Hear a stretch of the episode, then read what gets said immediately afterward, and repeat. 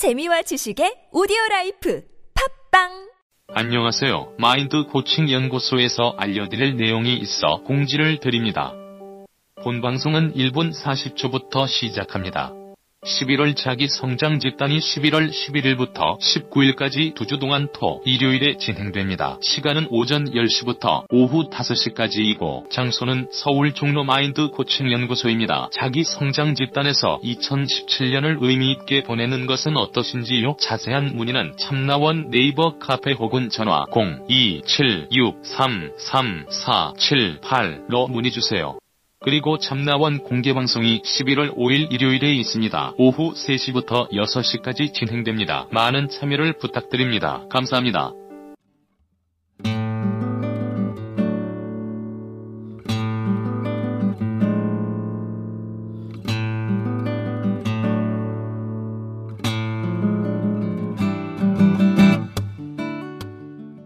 참나원 다섯 번째 시즌입니다. 우리 참나원은 여러분과 함께 만듭니다. 방문 상담이나 전화 상담은 연락처와 별칭을 사연과 함께 보내주시면 됩니다. 신청 방법은 chamna-one 골뱅이 다음점 net 참나-원 골뱅이 다음점 net으로 또는 카페 네이버에 참나원 곱하기 마인드 코칭 연구소 참나원 상담 신청 코너에 올려주시면 연락드립니다. 부부나 친구 또는 가족 상담도 환영합니다.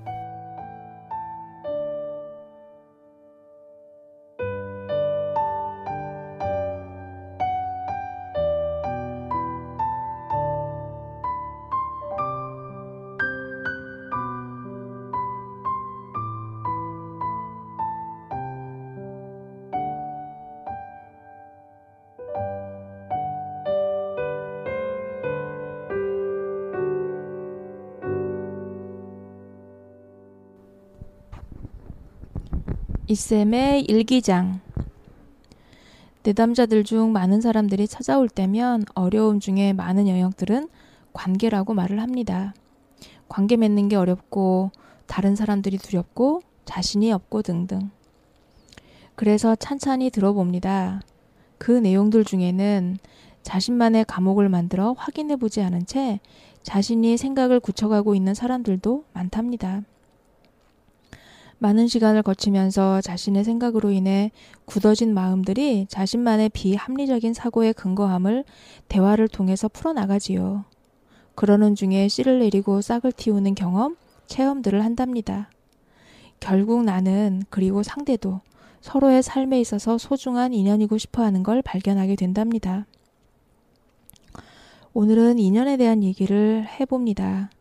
인연이란 씨앗을 어, 씨앗은 좋은 흙을 만나 싹이 트고 물고기는 물을 만나야 숨을 쉬고 사람은 좋은 사람을 만나야 행복하다고 합니다.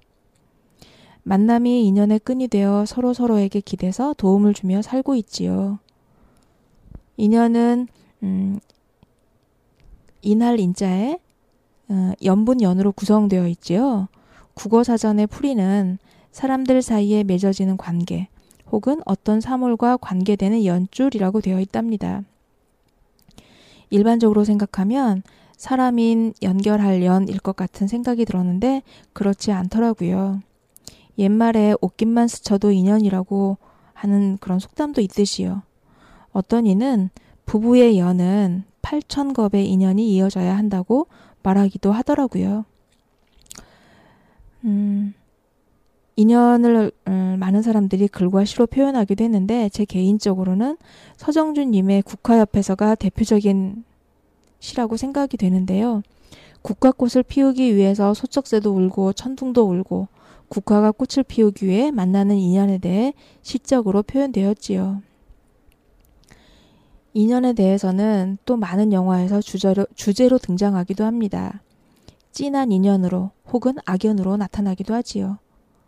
부모 자식 간의 진한 동물적이라 보일 정도의 인연을 보여주는 영화 마마에서의 유해진과 김혜숙의 인연. 영화에서 나오지요. 김혜숙이 첫사랑 덕숙 씨를 만나서 덕수 씨의 제안을 거절하면서 울 아들은 내 부모예요 라며 부모를 떠나서는 살 수 없다는 대사에서도 보여집니다. 또한 영화 친정 엄마에서 먼저 보낸 딸을 두고 하는 엄마 김혜숙의 대사에서도 나오지요. 아가 너를 보내고도 이 독한 애미는 이렇게 잘 살아있다. 오늘 또 하루가 지냈으니께 너한테 갈 날이 하루가 더 빨라졌구나. 어서 가서 내 새끼 곁으로 마을 동무를 해줘야 할 텐데. 애미가 무식해서 죽어서 우리 새끼 있는 데를 못 찾을까봐 그것이 걱정돼서 잠이 안 온다. 아가 나 죽었다는 소식 소리, 소식 듣거든.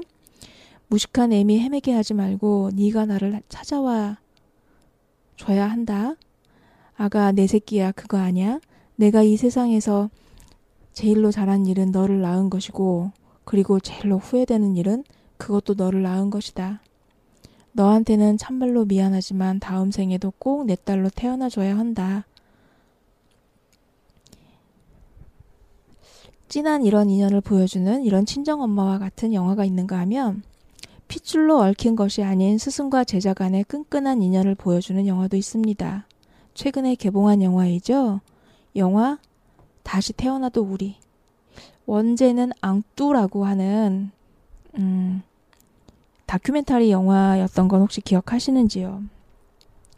이 영화에서 앙뚜는 림포체로 나오는데요. 림포체는 뭐냐면 음, 전생의 기억을 가지고 다시 태어난 전생에 해야 할 일을 못한 사람들이 다시 그 다시 태어난다라고 하는 그런 내용인데요.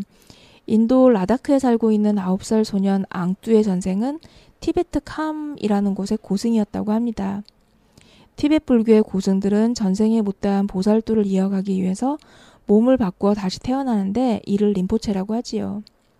태어날 때부터 예사롭지 않았던 앙뚜는 티베트캄 지역의 고승인 자신의 전생을 똑똑히 기억하고 있었고 여섯 살이 되던 해 림포체로 인정받아 마을 사람들의 존경을 한 몸에 받습니다. 그런데 림포체 규율상 환생전 지냈던 사원의 제자들이 그를 찾아와 모셔가야 하는데 앙뚜의 전생이 살았던 티베, 티베트는 중국에 의해 국경이 막혀 있는 터라 앙뚜를 찾아온 제자들은 하나도 없었지요. 결국 앙뚜는 지내고 있던 라다크 사원에서 쫓겨나게 되고 아주 어린 시절부터 앙뚜를 보필하던 노 스승 오르간만이 앙뚜의 뒤를 따르게 된답니다.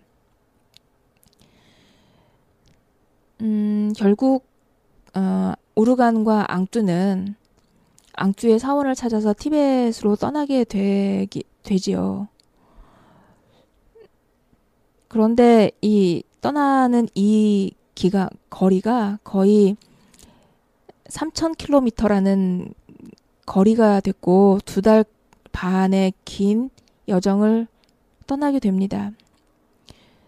그런데 떠나도 예상대로 중국에 의해서 막혀서 티베트로 가는 길은 그런 순탄치가 않았죠. 그리고 그럼에도 불구하고 우루가는 앙뚜의 사원을 찾아지는 일을 멈추지 않았고 그리고 설령 지금 당장 앙뚜만의 사원을 찾지 못한다 하더라도 언젠가는 사원을 찾고 훌륭한 림포체로 많은 사람들의 존경을 한 몸에 받을 것을 굳게 믿고 우르가는 앙뚜의 뒤를 따릅니다. 티벳 불교 승려들을 다룬 다시 태어나도 우리라는 이 영화가 종교를 넘어서 관객의 마음을 굉장히 울리는 이유는 사람들이 살면서 겪는 보편적인 이야기를 감성으로 다뤘기 때문이라고 생각합니다. 특별한 운명을 타고 어, 특별한 운명을 가지고 태어난 앙뚜가 림포체로서 자신을 증명할 수 있는 세원, 사원을 찾지 못하고 기나긴 방황을 이어가고 사원을 찾지 못하는 일이 길어지다 보니까 자신이 림포체라는 확신도 서서히 줄어들게 되지요. 이럴 때마다 앙뚜의 곁을 지키는 스승 우르가는 앙뚜가 마음이 흔들릴 때마다 굳건히 잡아주는 역할을 한답니다. 그 흔한 짜증조차 내지도 않고 그리고 앙뚜를 믿으면서 하고 있지요. 다시 태어나도 우리 일부러 목소리를 높이지 않아도 아름다운 풍경이 모든 빈자리를 가득 채우고 있답니다. 앙뚜와 우르간 그리고 그들을 찍은 문창용 감독까지 이들을 연결한 끈 인연이라고 하는 것은 이 영화 내내 보여주기도 하더라고요.